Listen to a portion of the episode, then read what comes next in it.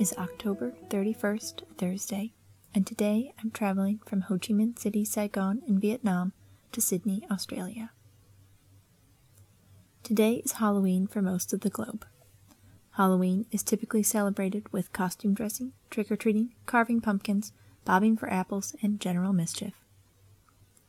Many people believe that Halloween traditions have sprouted out of a Christian festival, but its true roots are not that simple. Halloween is indeed a Christian name. It is a shortened version of All Hallows Eve. November 1st is celebrated as All Saints' Day or All Hallows' Day, and November 2nd is All Souls' Day in the Christian tradition. Of course, All Saints' Day and All Souls' Day didn't start out November 1st and 2nd. At first, they were celebrated by Christian parishes at all different times, many occurring in April or May. When the church finally did decide on November 1st and 2nd, the Gaelic festival Samhain began to blend with the feast days. Samhain celebrated the end of the harvest season and kicked off the darker part of the year.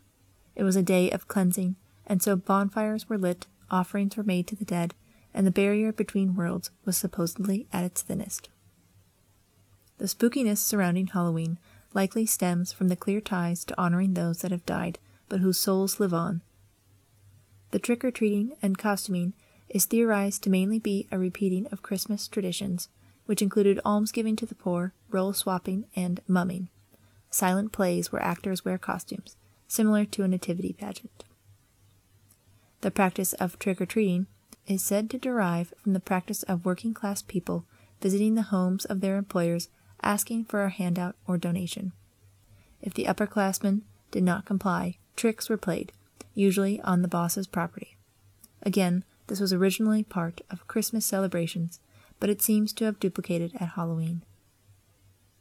Candles and fires, part of the Gaelic Samhain, became integral parts of the new Halloween tradition. Candles helped offer the dead light to see by while making their way out of the world. Jack o' lanterns then served a dual purpose to scare away evil spirits and offer guidance for the good ones.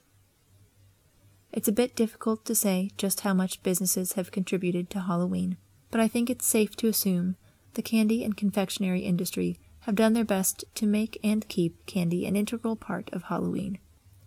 In 2018, Americans spent 2.6 billion on Halloween candy. After Halloween traditions spread to North America in the late 19th century, the holiday began its slow evolution into the spooky day we know now. Today, countries all over the world celebrate Halloween. Today's poem is A Little Ghost by Dame Mary Gilmore. The moonlight flutters from the sky to meet her at the door, a little ghost whose steps have passed across the creaking floor and rustling vines that lightly tap against the window pane throw shadows on the whitewashed walls to blot them out again. The moonlight leads her as she goes across a narrow plain, by all the old familiar ways that know her steps again. And through the scrub it leads her on, and brings her to the creek, but by the broken dam she stops and seems as she would speak. She moves her lips, but not a sound ripples the silent air. She wrings her little hands, ah me, the sadness of despair. While overhead the black duck's wing cuts like a flash upon the startled air that scarcely shrinks ere he afar is gone.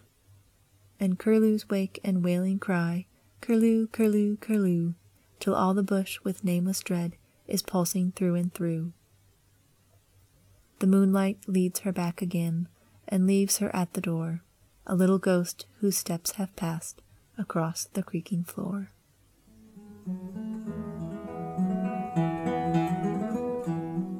Thank you for listening. I'm your host, Virginia Combs, wishing you a good morning, a better day, and a happy Halloween.